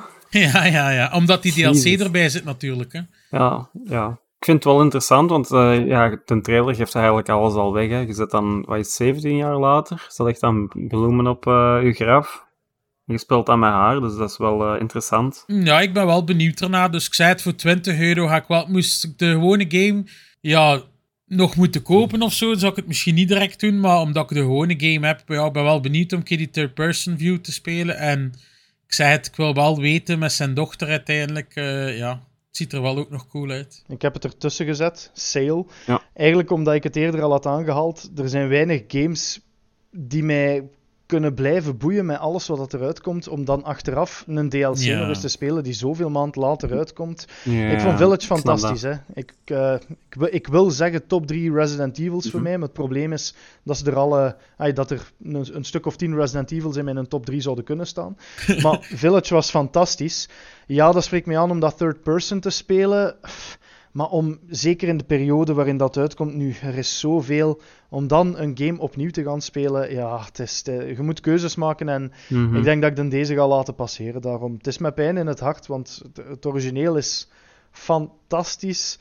Maar ja, eh, ergens moet je keuzes maken. Misschien dat ik het later er eens bijneem of dat ik toch nog overgehaald word. Maar voor mij komt het een beetje te laat. Mm, Ja, bij mij is het ook Roma. Ik heb van de maand eigenlijk al veel geskipt, want het waren wel nog een paar games die ik wou spelen. Maar voor Modern Warfare 2, omdat ik weet vanaf dat dat gaat uitkomen, ga ik daar vol een bak op spelen sowieso. Daarom wil ik niet te veel kopen deze maand, omdat dat dan toch allemaal daar gaat liggen. Maar ja, ik weet niet, die Resident Evil ook, ik vind dat echt ook fantastisch. En alleen al voor die DLC. Normaal ben ik ook niet altijd degene die DLC koopt, maar gelijk bij Resident Evil, ja, ik wil toch wel weten wat dan ze ermee gedaan hebben eigenlijk. Dat snap ik. Dan eh, Factorio voor de Switch, ook de 28ste. Ik zeg skippen. Ik zeg ook skippen. Geen Switch, dus skippen.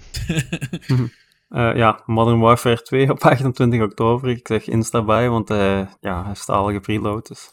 Bij mij hetzelfde. Ik ga eh, zelf straks nog een keer de singleplayer opstarten zien. Ik heb het al gedaan. Bij mij ook een Insta bij. ik heb alle COD's hier liggen, dus de diene zal zeker niet ontbreken. Al moet ik wel zeggen dat ik mijn verwachtingen temper en dat ik enigszins de laatste jaren met een beetje Call of Duty moeheid kamp. Ja. Vanguard heb ik niet superveel gespeeld. Maar heb hem al Ja, gespeeld, Roma? Heb hem- al De beta heb ik al een eh, aantal uren gespeeld en gepreviewd voor. Uff, Ja, ik ben, Mhm. ik ben de grijze verwoeste steden een beetje beu. Ik heb het gevoel dat er Mhm. qua locaties in de multiplayer weinig nieuws zit. Qua speelstijl pretenderen ze wel van de meest innovatieve en unieke multiplayer voor de dag te leggen. Ik vond dat de nieuwe game types niet echt fantastisch overkwamen. Zeker, de naam ontglipt mij nu even, maar de mode waarin dat je die cashback moet grabben en dan kun je iemand reviven en noem maar op. Oh, dat vond ik heel slecht uitgewikkeld. De hostage secure mission type was dan nog oké, maar in het algemeen zijn ze... Ja, dat vond ik Ja, ook dat was fun. nog wel leuk uitgewerkt. Dus ga ik dat spelen? Ja, sowieso. Ga ik Prestige gaan? Sowieso. Maar ga ik Prestige 10 gaan? Waarschijnlijk niet. Allee, we zitten nu met de seasons, dat vind ik ook jammer. Ik vond het vroeger veel leuker toen dat je gewoon Ja. kon blijven Prestige gelijk een maf die geen leven had. Maar Ja. in, in het algemeen is hij voor mij op het moment het nog niet aan het doen. Dat kan absoluut veranderen, want zelf een mindere COD is nog altijd wel kwaliteit. Maar ik, ik amuseer mij tegenwoordig enorm met een zeer ja, nobele onbekende shooter genaamd World War I Isonzo van het Nederlandse Blackmail Games. En ja, dat is een Ja, beetje... ik heb het al gezien op Steam. Voilà, dat is een beetje Call of Duty meets Battlefield. De battles hebben de, de grandeur van Battlefield, maar je zit wel even snel in de actie als Call of Duty. Super realistische gameplay, dus heel vaak is het one shot, one kill. En anders Ja. moet je daar secondenlang bandages liggen binden. Als je die game met maten speelt, dan heb je echt een tactisch element. Dan kun je daar dieper op ingaan. En bij Call of Duty, welk speltype buiten Search and Destroy dat je ook speelt, uiteindelijk zit je Team Deathmatch aan het spelen, want who cares Ja. about the objectives buiten ik en mijn maten. Ja. Ja. Maar ik moet zeggen, Roma, uiteindelijk, ik speel al Call of Duty vanaf de eerste ook. En ja, Cold War en Vanguard waren voor mij eigenlijk wel twee tegenvallers. Ik vond Vanguard sowieso de slechtste, maar ik vond Cold War na de MW van 2019 ook echt wel een stuk minder. En het geeft mij toch zo weer het gevoel van die MW van 2019.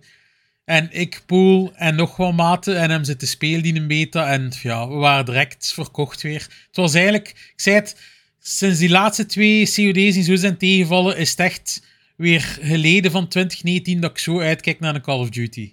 Kan ik zeker begrijpen. eh, alleen heb ik denk ik de tegengestelde mening.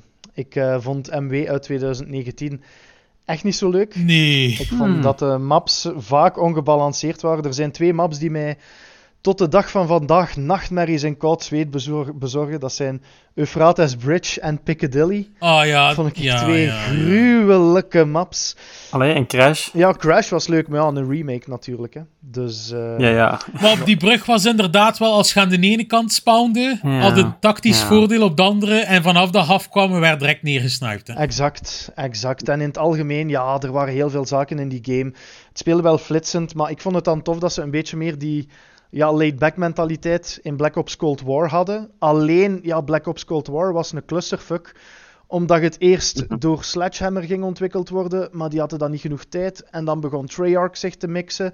En dan zeiden die van, ja, maar wij willen eigenlijk een nieuwe Black Ops maken. Ja, dat was gewoon Call of Duty Cold War. En dat had niet Black Ops Cold War mogen heten. En Ja. ja, gewoon stilistisch gezien zag je dat die singleplayer en die multiplayer eigenlijk een, ander, een, een andere zaak probeerden te brengen. Maar ook qua maps, ja, acht maps op release van de Call of Duty. Het laagste aantal sinds de original vond ik een beetje abominabel. Ja. Vooral omdat ik er al zes had gespeeld toen in de twee beta's. Dus op release had ik zoiets van, oh yes, nu ga ik allemaal nieuwe gebieden ontkennen. Ja, Ja, ja, dik tegen mijn neus, twee gebiedjes, dat was het. Die grotere maps werkten ook niet echt zo goed. Ja, vanaf dat Call of Duty en Battlefield te veel elkaar proberen te zijn, ga je te mist in. Battlefield verlaagt zijn een time to kill, dat werkt niet. Call of Duty brengt grotere maps, dat werkt niet. We spelen Call of Duty graag omdat dat Call of Duty is. Dat moet niet iets anders proberen zijn. Vanguard vond ik beter, maar Vanguard heeft voor mij, denk ik, heel veel afgezien van de haat die Cold War gekregen heeft. Vanguard verkocht heel slecht, maar niet per se omdat Vanguard slecht was, maar omdat mensen zo teleurgesteld waren na Cold War. Ja. Goh, Maar als je een goede Call of Duty uitbrengt, dan zou dat niet mogen uitmaken. Hè? mm, ja, nee, dat niet. Dat klopt, dat klopt. Vanguard is zeker niet de, de top van de reeks peak performance, dat zal ik zeker niet claimen, maar ik vond het wel een stap vooruit van Cold War. Ja. Maar de aesthetic die Modern Warfare 2 nu aan het brengen is, ik ben daarmee mee. Ik kijk heel neig uit, een van de laatste op de planeet, maar ik kijk heel neig uit naar de singleplayer. Ik vind die campaigns altijd super fijn om te doen. Dat zijn Hollywoodfilms van 5, 6 uur. Ik vind dat heel vermakelijk. Maar of dat de multiplayer mij even hard gaat vastgrippen, eh, dat weet ik niet. En dan komt daarbij, en dat is nu misschien heel stom, maar ik word gek van de naam van de game. Ja, want ja. Er bestaat al een Call of Duty Modern Warfare 2. Dus Ja, en de een ook. Hè. ja, maar daar had je nog een heel subtiel verschil. Namelijk Call of Duty 4, ja, dat Ja, ervoor stond. ja. door die vier. ja. Het, is, het is mierenneuken, uiteraard. Hè. Maar nu heb je letterlijk. Allee, hoe, hoe, lui zijn we geworden, dat jongens? dat Geef dan een nieuwe naam. Ja, maar zelfs met God of War, hè, ik bedoel. Ook waar. Ook waar, Dus absoluut. dat zijn gewoon die, die reboots, hè. dat is met al die reboots. Hè. Tomb Raider, ik bedoel, die hebben allemaal een reboot gehad. Hè. Niet voor Speed ook, ja. Dat is, dat is hetzelfde, Ja, voilà. dat klopt. Zou het er langs de kant ook niet een beetje mee te maken hebben? Want het is al, het al vorige keer gezegd. Ze gaan die oude mappen er weer in steken. Zouden ze het daarvoor niet expres ook een beetje doen van... we- Ze weten dan, als ze MW2 zo Ja. gezegd uitbrengen, kunnen ze MW2-mappen terugbrengen. Gaan ze ons weer laten Ze- betalen voor die ja, mappen. ze willen, ja, ze willen op de nostalgie natuurlijk spelen. Hè. En ze, we weten ook inderdaad, inderdaad al dat al die oude maps van 2009 gaan terugkomen. Hè. En waarschijnlijk gaat het werken ook, hè. Als ze er Terminal of Favela terug insteken. Och, jongens. Ja, toch, die, eh, die komen ze hebben zo, mij, sowieso. Ze hebben mij. Die- die- Natuurlijk, dat is, dat is KD Ja. 50-0 binnen de twee minuten. Hè. Dat, ja, de enigste Call of Duty's dat ik eigenlijk niet gespeeld heb, dat was Vanguard en Infinity.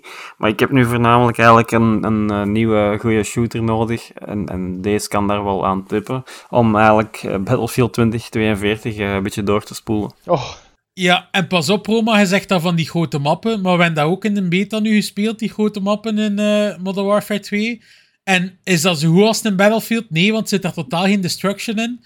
Maar laat ons wel zeggen dat die grote mappen beter speelden of de mappen in, in de nieuwe Battlefield. Want goh. Ik zei tijdens dat we de beta aan het spelen waren, ik vind dat deze mappen beter spelen dan toen dat we de nieuwe Battlefield aan het spelen waren, wat dat zo'n grote teleurstelling was. Ik zou erover willen meespreken, maar het probleem is dat ik eh, Battlefield sinds release non-stop heb opgezet. En ik ben nu bijna bij het eerste punt aangekomen na mijn wandeling van zoveel maanden. nee, de Battlefield 2042 was uiteraard niet wat dat het moest Nee. zijn. Ik heb het destijds als, als review score wel een 7 gegeven. En in retrospect had dat zeker een 6 mogen zijn. Er was nog altijd, zoals dat je bij een mindere COD vind ik ook hebt, een standaard van kwaliteit. Ja. Maar ja, EA is dropping the ball once again. Hè. Ik vond Battlefield 5 al een pak minder Ja. dan 1. En nu Mhm. 2042. Oh, slecht in balance, heel saaie maps. En tot mijn eigen grote verbazing, ik was echt enthousiast dat je 132 tegen 132 kon spelen. Maar het, het is overkill. 64 tegen 64 was genoeg. Groter moest niet per se. Maar ik wil ze wel een GG geven voor het toch te proberen. Het is slecht uitgepakt. Ik denk niet dat ze iets fout doen met dat te proberen. Maar ja, als je dan zoveel weken, maanden na release moet zeggen van... We gaan gewoon teruggaan naar 64 v64 en we doen alsof dat de rest niet gebeurd is. Dat is afrontelijk, ja. En dat is jammer voor zo'n grote reeks. Plus het grote ding, Roma, dat ik en Poel ook gezegd hebben, dat spel is gereleased, dat was eigenlijk een halve game. Het zat daar met moeite content in, had Absoluut. moeite wapens, had met moeite mappen. En we hebben ze van de week weer in het nieuws gezet, dan ze die Orbital map gewoon een beetje gaan veranderen. Ja, 4K en zo, wat was Dan heb, ik ja. echt zo, dan heb ik echt zoiets in plaats van die map dan weer te remaken, zo gezegd. Steek er dan gewoon een keer wat nieuwe content in, zorg dat dat spel een keer goed draait. Alleen, dan steken ze weer zo er een tijd in nutteloze dingen, vind Absoluut, ik. absoluut. En ook de maps die er dan in zaten. Oh, ik vond die verdeling met dan de oldschool maps van Bad Company van 1942, van Battlefield 3, die dan in die andere game mode zaten. Oh, oftewel steekt het allemaal samen, oftewel niet. Maar ik vind in ieder geval, en het is eh, ey, recht omgekeerd met wat ik net heb gezegd over COD. Maar stop met maps te remaken in games. Want ja, ik ga Terminal spelen als het in MW2 zit, maar maak nieuwe maps en geef mij nieuwe herinneringen. En blijf niet banken Ja. op al die zaken. Ik vond vroeger... ik- vind het... En once again, dat is- dat is een beetje de pest of de cholera. In de tijd toen dat COD zei van we gaan stoppen met DLC-pakketten te doen en in de plaats daarvan brengen we gewoon free content. Ik dacht toen dat dat een heel goede zaak was, maar uiteindelijk was dat een vergiftigd geschenk. En waarom? Omdat ze lui zijn geworden. Omdat je dan niet meer moet, want niemand kan reclameren op free content. Dus je geeft gewoon een map wanneer dat je het wilt. Ik herinner mij destijds Ja. met Black Ops 2, Black Ops 3, de multiplayer van Black Ops 3 is voor mij de beste geweest. Maar je wist wel wat dat je kreeg. Je kocht die Season Pass en je kreeg vier pakketten. En erin zaten exact vier maps en één zombie map. Dat was duidelijk. Dat waren Ja. te gekke maps. Ik herinner mij die keigrote picknicktafel. Ik herinner mij Splash, waarin dat je in een wildwaterpretpark Ja, zat. oh ja, ja, ja. Fantastisch. Dus ze moeten terug loco durven gaan. Dat was vroeger in Battlefield ook. hè. Ik, zeg, het- ik heb het tegen al gezegd. Vroeger kreeg je binnen één of twee maanden van release kreeg je vier maps elke keer in een pack. Dat is nu dus ook niet het geval geweest bij Ja. deze Battlefield. Hè? Absoluut. En weet, weten we dat mij ook een van de dingen dat we echt gestoord hebben, dat we erover stoppen, eh, dat ze eigenlijk Battlefield 4 konden zoveel dingen kapot maken. Ja. Je kon daar die grote wolkenkrabber kon dat daar neerleggen. En dat zat gewoon niet in de nieuwe Battlefield. Die destruction was veel minimalistischer. Het was precies of ze hadden een stap teruggezet ook. Exact. Exact, helemaal mee eens. Er waren sommige maps, Kaleidoscoper, dat dat element totaal afwezig was. En op andere Ja. punten zag het er dan ja, veel gemaakter uit. Je had gewoon het gevoel dat je naar een cutscene aan het kijken waart. En er waren veel te weinig Ja. gebieden waar dat je echt gewoon die chaos had. Er is niks zo leuk. Oké, op het moment zelf is het frustrerend. Maar je wilt toch, dat is toch Battlefield? Je ligt op een dak als sniper. Je denkt van, amai, deze is een zotte positie. En ineens valt de grond onder je voeten weg en word je omvergereden door een tank. Dat is Battlefield. Voilà, ja. Dat is cool, ja. En dat- Ik of, moet wel zeggen, die tornado was nu wel cool, dat wel. Maar bijvoorbeeld die raket, wat hadden daar nu aan? Die raket gaat opstijgen, ja, en dan? Ja, exact. Een leuke mechanic, een leuk, een leuk friemelke, maar niet meer. voilà. Dan gaan we verder, hè. Eh, Bayonetta 3, ook 28 oktober, maar dat is een drukke dag. Ik zeg skippen, want ik moet eerst de vorige nog spelen. Ik zeg ook skippen. Ik zeg ook skip, ik heb de vorige twee niet gespeeld en ze hebben mij ook niet gebeld voor de game in te spreken voor 4000 euro, dus mij zijn ze kwijt. Misschien nu dat ze dat horen, Roma, mogen het misschien telefoon. ah wel, ik, ik, ik, ik zal hem op speaker Ja. zetten, speciaal voor de makers. Ja, ik heb de eerste op de dijk staan, maar ik moet er gewoon eens aan beginnen. ja, ik heb hem ook op Steam, maar ik weet niet af. Het ziet er niet zo slecht uit of zo, die games, maar goh, Mhm. het ziet er ook niet zo speciaal uit dat ik zeg van... Het gaan Ja. toch wel eh cultklassiekers, hè? Ga ja, ik weet even fanbase natuurlijk ook, hè, die Bayonetta games, maar ja. Ik ben wel benieuwd of dat ze in de 3 nog altijd evenveel, ja, het, het eh, vrouwelijke erotisme centraal gaan durven zetten, omdat die eerste twee games zijn toch in een andere tijdsgeest qua mentaliteit uitgekomen. Hè? Ik denk dat je daar vandaag de dag misschien een beetje meer problemen mee kunt krijgen. Ik denk dat dat wel minder gaat zijn, ze denk ik nu. Dan twee is op de Wii U uitgekomen, hè. Oh, amai. Dat is... D- dus... Ja, maar ik weet inderdaad niet, like dat Roma zegt, of dat ze dat nu nog gaan doen, zo langs de kant. Hetzelfde met GTA, hè, die gaan ook nog zot doen sowieso, hè. Maar dat gaat toch, pijs ik, iets minder zijn dan, dan vroeger, pijs ik. In, ja, in deze tijd waar dat iedereen direct zaagde en klaagde op het internet, ja, ik vrees er wel een beetje voor. Bij GTA heb ik die vrees minder, omdat GTA het altijd, en Rockstar in het algemeen, wel heeft aangedurfd om sociale kritiek te geven. Ik herinner me een Ja, fantastische missie in GTA 5, waarbij dat je ja, de Facebook-parodie, waarbij dat je de eigenaar dan zijn hoofd moet, moest doen ontploffen, Ja, ja, omdat je ja. een virus had geïnstalleerd op zijn telefoon. En als hij dan opnam, explodeerde... Invader. Invader, inderdaad. Dus, eh, Live Invader, ja. ja. Fantastisch. En, en die soort van sociale kritiek. Ik denk dat we heel veel gaan zien van de woke community in GTA 6, maar ik denk dat we er ook heel veel van gaan afknallen. Mhm. Ja, dat zou ook wel kunnen, ja. Het zal sowieso minder zijn dan andere games, waar Rockstar zal inderdaad eh, er niet zo om geven. Maar ik denk wel, Roma, dat misschien toch... mm, Ja, dan ze ook wel oppassen met wat dan ze gaan. G- Geven GTA niet, dat, denk denk hè. Als je. GTA Nee. 5 ziet, dat het toch gewoon seksscènes en al, hè. Ja, maar GTA 5 en nu is wel weer een andere wereld dat we in zitten, hè. Ja, maar is nog... eh, Hoe vaak is hij net gekomen? Die, die is recent ook nog uitgekomen geweest, hè. Ja, Dus dat, ik is bedoel... wel, dat, dat is wel waar. We hebben niet meer genoeg vingerspoel om het te tellen. Het gaat niet meer. Nee, nee, nee. Dan eh The Unliving op 31 oktober. Ik zeg skippen. Ik zeg ook skippen. Ik vervolledig de trilogie van Skippers. Voilà. dan zijn we door. hè. Dan zijn we er inderdaad door en dan gaan we over naar ons laatste topic. Wat hebben we gespeeld deze week? En ik laat altijd onze gast als eerste aan het woord, Roma. Dus ik ga u als eerste aan het woord laten. Maar ik zou misschien zeggen, het er redelijk veel staan. dat we misschien om toer eentje afwisselen. En dan hij gaat er nog over en dat hij op het einde uw laatste gewoon in één keer zegt dan. Ja, perfect.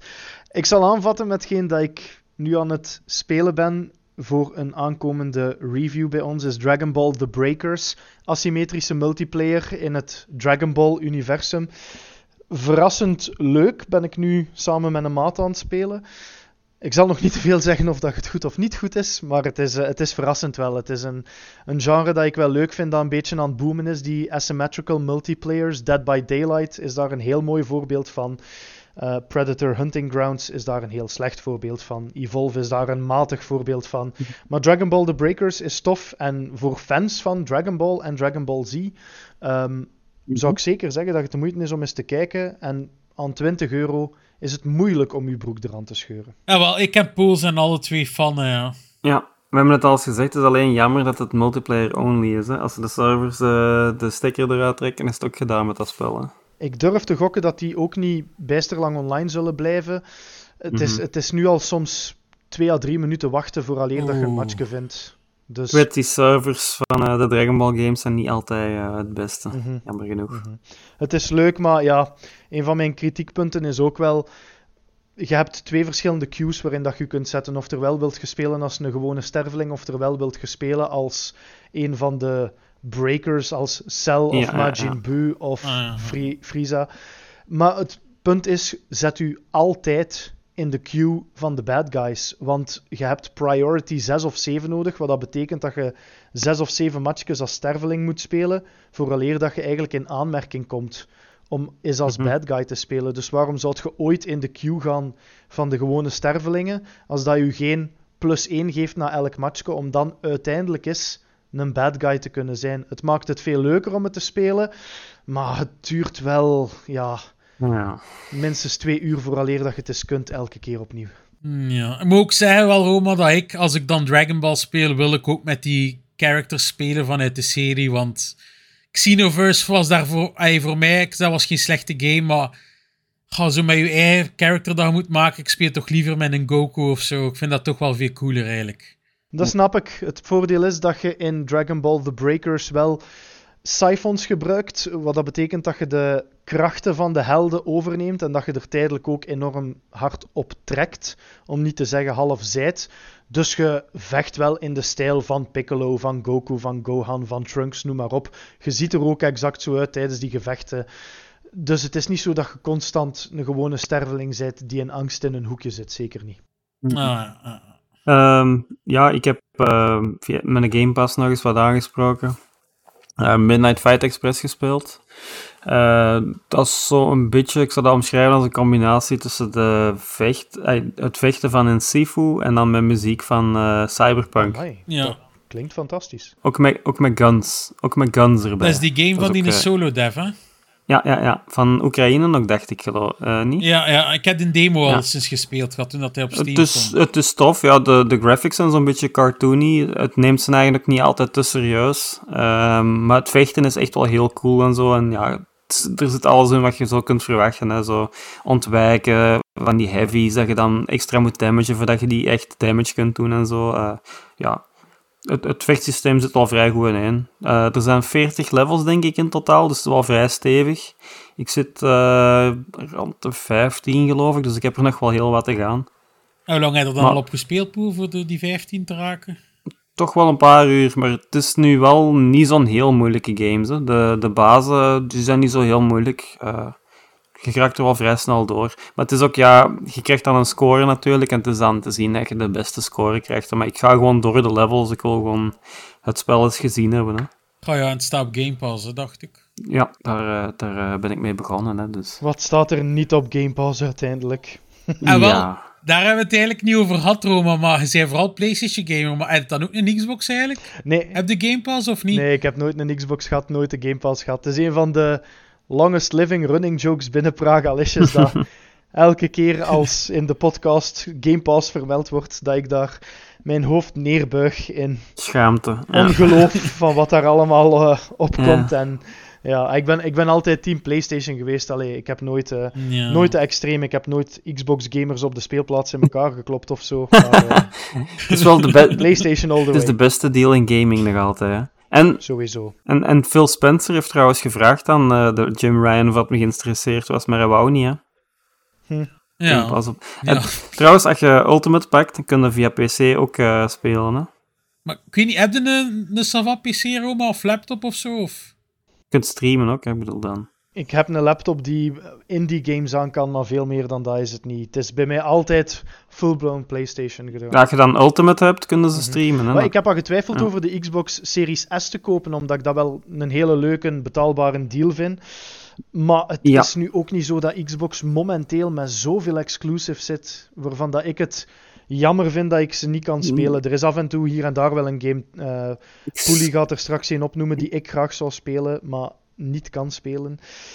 Ja, Ja, exclusives zou ik nu niet zeggen, maar het is gewoon een heel goede Game Pass machine, hè. sowieso, sowieso, absoluut. eh. Voor dat geld. En als je dan de, zelfs de laagste tier van Game Pass hebt, dan heb je nog al die Ja. games dat daarop Uiteindelijk komen. is het wel inderdaad een schone deal. hè. Zeker met die Series 6.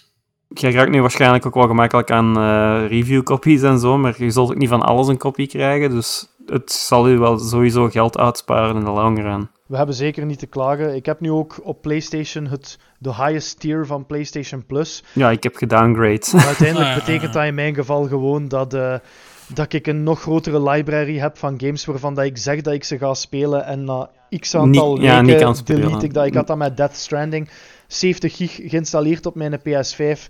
Twee maanden naar liggen glimlachen en dan er terug afgehaald.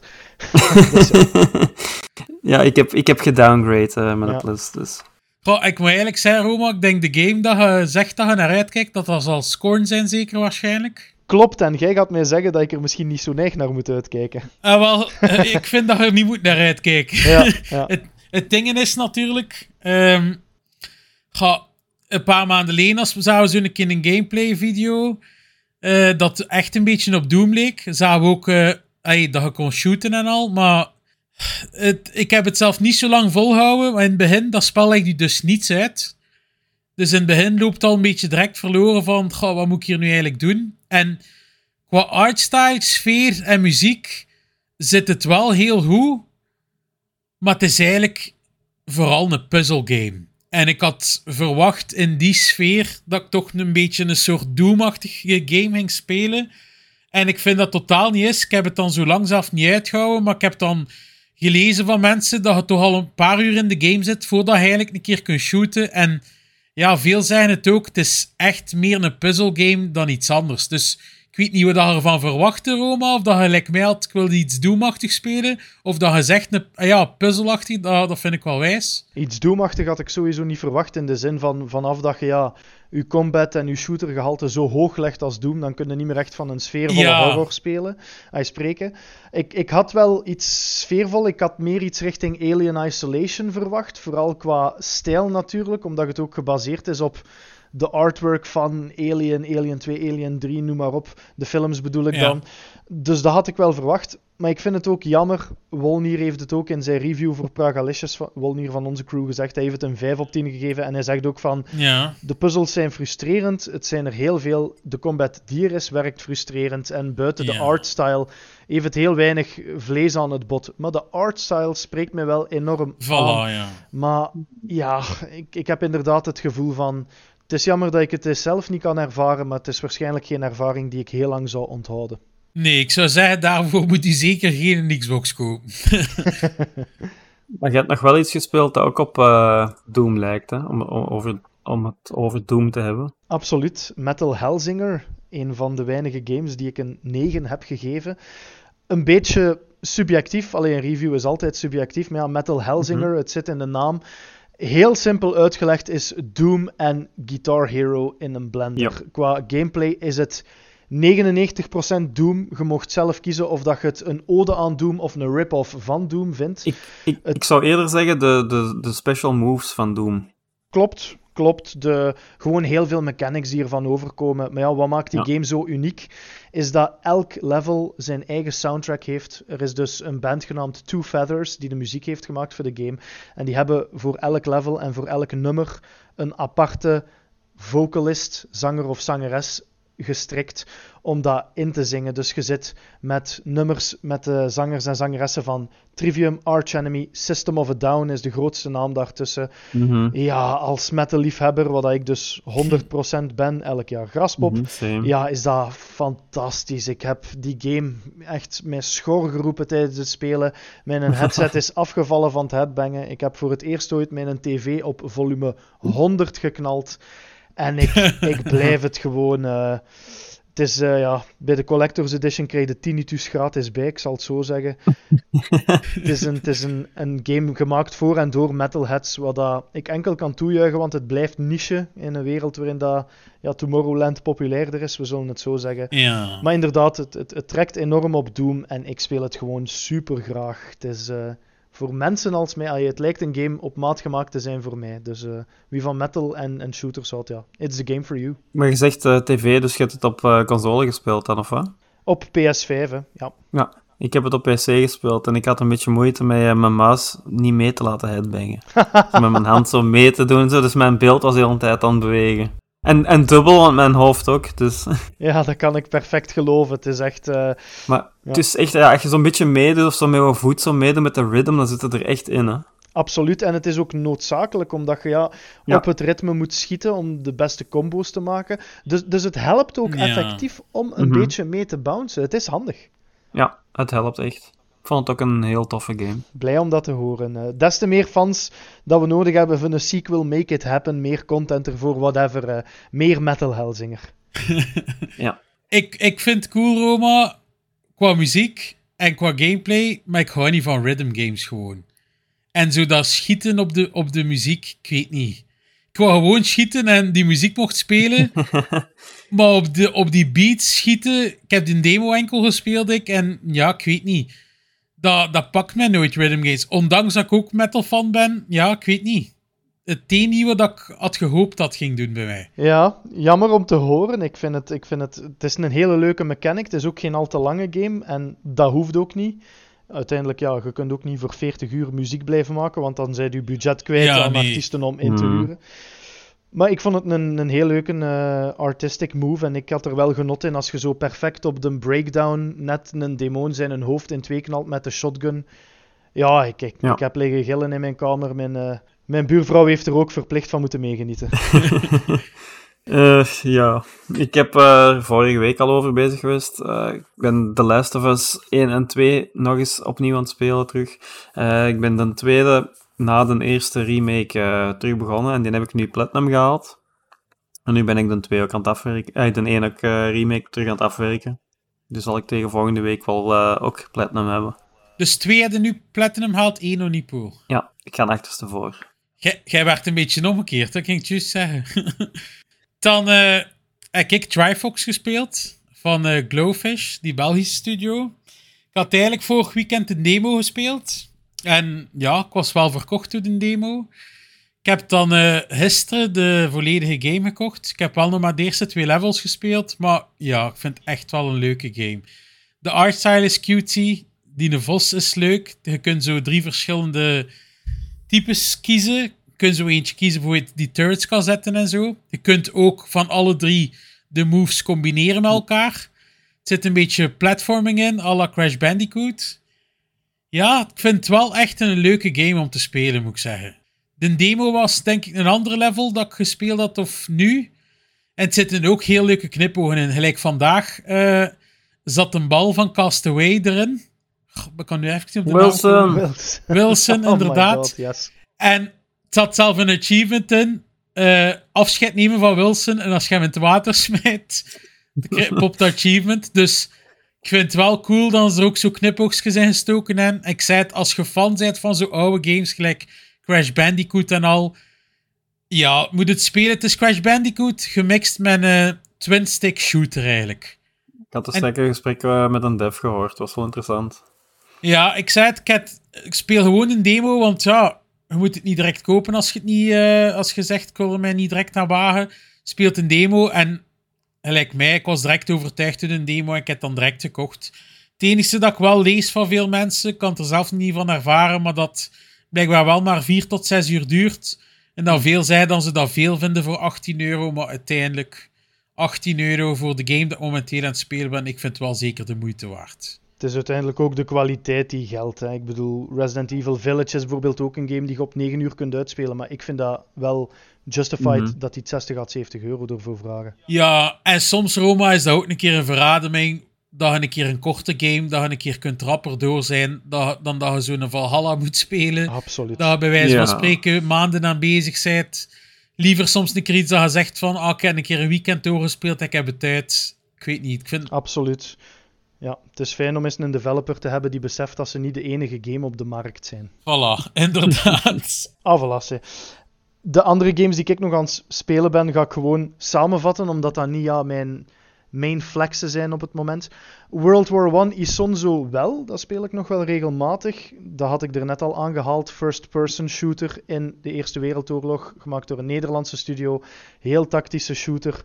Zes maps, maar zes gigantische maps. En wat dat daar extra tof aan is, dat geef ik nog even mee is dat het Nederlandse team effectief ter plaatse is gegaan in Carso, in Sengio, om de veldslagen van toen te bestuderen. En je speelt dus echt effectief na wat er toen in Wereldoorlog 1 is gebeurd. Dus als je een trein saboteert, als je een brug moet opblazen, als je een berghut moet innemen, dat zijn effectief de dingen die destijds ook zijn gebeurd. Ah, maar Dat vind ik- zitten dus effectief wel zo objectives in ook, Roma, dat je moet doen. Ja, absoluut. En het ding is, er is ook, ja, er is maar één speltype, maar dat verschilt in elke map. Er is geen vast speltype. Je speelt gewoon in elke map wat dat er in het echt exact gebeurd is. Dus dat maakt het wel uniek. Dus Ik heb hem alleszins door u gewishlist. Doordat ik Ah, eh, voilà, uw zeg. betoog Ja, had al. gehoord vorige keer al, eh, had ik het gewishlist. En ik had ja, de screenshots en de video dat ik keek, en het ziet er wel heel cool uit. Het ziet er inderdaad een beetje de Battlefield uit dat Battlefield zou moeten zijn. Battlefield, ja. Ja, Battlefield Ja. 1 eh, vibes, kijk. exact, exact. Dat, dat is mooi samengevat. En ja, dan had ik er nog een paar kleine eh bijgezet. FIFA 23, ja, FIFA speel ik doorheen heel het jaar. Soms meer, soms minder. Rocket League hetzelfde. PGA Tour 2K23, een golfgame, heb ik mij voor het eerst eens aan vergrepen. Dat is een tof tussendoortje. En eh Gris is een game die ik op PC speel, maak dat mee. In die Ja. game op Steam heb ik leren kennen en is een hele toffe vibe. 2D-platformer. Ja, heel gezellig, heel spacey, vibey, niet te moeilijk. Gewoon echt om in een leuke mood te zitten. Dat zijn zo wat de tussendoortjes die ik erbij neem. hm, dat had ik een keer moeten opzoeken, die want Dat ken ik niet eigenlijk. Ja, ik heb die ook eh, op Steam, dus staat ook nog tussen eh, mijn lijstje. Tussen eh, al die honderd andere games. Het is de moeite en hij staat ook in korting momenteel. Dan ga ik denk een keer ik. opzoeken, Dus, eh, kijk naar de ja. podcast. Ook maar een uur of drie à vier, dus eh, thumbs up voor elke developer die een game van 3 à 4 uur maakt. Het moet niet allemaal zo lang duren. Zolang, zolang dat Sowieso. knalt, Roma, maakt het niet uit, vind ik. Voilà. Als het echt goed Voilà. is. Nee. Eh, ja, bij mij dan... eh, ik heb daar juist eh, de eerste twee levels van de Modern Warfare 2 singleplayer nog kunnen doen. Oeh, en hoe is het? Ah, heel goed, hè. Oh, kijk. Eh, ja, goede actie, eh, cinematische experience. Dus het zit goed in één, wat ik al gespeeld heb. Dus. Het eh, tweede level is in Amsterdam. Oh, nice. Ah, van, van die map eh, dat we in de beta gespeeld hebben waarschijnlijk. Aan die... eh, Ja, je hoort, je hoort zo ook echt eh, Hollands praten en zo. Oh, dus mooi. Dat is wel eh, tof. Ja. Allee, dus ze hebben Hollandse voice actors wel gebruikt, alleszins. ja, stukjes hè, zo. Press F to smoke weed. Dus ik heb eh, juist een eh, screenshot gemaakt van de coffeeshop daar. Ah, dat was van in de game. Ja, dat is van in de game. Dacht je dat dat een echte foto was? Ja, ik dacht dat. ja. Had u dat zien Dus- posten in Discord? Zeg, what the fuck? ja, de Jos dacht dat ook. Ah ja, kijk, van, amai, dat ziet er wel heel schoon uit, alleszins. Ja. Kijk, naar de podcast gaat het ook spelen, hè. Mhm. Eh, en dan heb ik als laatste nog een beetje Judgment verder gedaan. Niet veel, denk een uurken of zo. Maar ja, ik heb het al gezegd. En waar zit al ergens? Oh, ik was eigenlijk de laatste keer dat ik gespeeld heb, Poel, bezig met side dingen te doen nu. En ik ben eh, zo in de stad wat eh, dingetjes aan het verzamelen. Voor daarna mijn drone daar een keer te upgraden. Voor mee te doen met die drone races. Ah. Maar ik geloof dat het 12 chapters heeft in totaal. Zoiets. ja, ik heb niet verder gedaan met de gewone story, dus... Ah, ja, ja. ik denk dat ik maar in chapter 3 zit, dus ik zal wel nog redelijk veel moeten spelen al sinds. Ja. Jij ooit eigenlijk al gespeeld, Roma, de Yakuza of de Judgment games? Ik heb Yakuza Like a Dragon gespeeld, wat dat een beetje de atypische Hmm. Yakuza onder de Yakuza Uh-huh. games Ja, was. ja, ja, en wat ja, vond je ja, ja. daarvan? Ik heb me daar wel mee geamuseerd. Yakuza is zo een van die reeksen die ik altijd wel eens heb willen spelen, maar dat is er niet van gekomen. Dus ik was blij om Like a Dragon een kans te kunnen geven op eh, PS5, was dat toen al, de PS5 upgrade. In Ja, de ja, ja, ja. begindagen van de console. Nee, dat was fijn. Dat was dus iets anders. Zo die typische Japanse stijl waarbij dat ja, drama en thrillersfeer ineens kan omslagen in comedy capers. Ja, ja. Maar qua combat, eh, dus ja, dat was turn-based, wat dat het zo uniek maakte. ja, de rest niet. Ja. Nee, inderdaad. Dus eh, daarmee heb ik Yakuza gespeeld. Ja en nee. De spin-off zal ik het Hmm. noemen. Was een leuke ervaring, eh, absoluut. Wie weet, die andere games zijn ook beschikbaar via PlayStation eh, Plus. Zou, zou het u verbazen als ik zou zeggen dat die allemaal op Game Pass staan? Mijn mond zou helemaal openvallen. nee, ja, het is eh, maar een toffe reeks. Ze- Ze biedt na de podcast, eh, Roma, die Collector's Edition van Dead Space en, en de Serie 6 met Game Pass. Ja, voilà. En, mijn, en het gasbedrijf bellen dat ik geen warm water niet meer nodig heb. hè. en wel, kijk juist zeggen, Roma, en dan een paar maanden in de kou zitten. ja, ja. Dan eh, zou ik zeggen, zijn we er doorheen. Ja. Gaan we onze podcast afsluiten. Ik zou zeggen, Roma, moet een keer pluggen wat je wilt pluggen. Buiten Beyond Gaming, de podcast hiervan, ja, wil ik natuurlijk iedereen redirecten naar Pragalicious. Maar we zijn sowieso, denk ik, twee communities waar dat wel wat overflow is richting elkaar. Jullie luisteren ook bij ons. eh. Ja, ja. Bij Pragalicious doen wij wat wij graag doen. Net zoals jullie hebben wij onze twee wekelijkse podcast die we ook brengen. En kan je via onze website reviews, previews, specials en alles eh, vinden. Hè. Dus eh, ja, iedereen die bij jullie zit, kom naar ons. En wij sturen iedereen bij ons naar Hulder. En one big happy family. Voilà, het is dat. Poel, Mr. Pool Gaming op TikTok en YouTube. laat ik het nog één keer zeggen. Volg ons via Facebook, Twitter, YouTube, Instagram. Join de Discord. En belangrijkste nog een keer. Als je kunt, geef ons wat sterkjes op Apple en Spotify. Dan zijn we beter vindbaar voor nieuwe luisteraars. En vragen, suggesties, opmerkingen kunnen ons altijd mailen naar podcasts.beyondgaming.be. Ik zou zeggen, iedereen bedankt om te luisteren en tot volgende week. Ik was Mr. Poelie. Ik was Mr. Pool. En ik was Roma. Yo. Yo.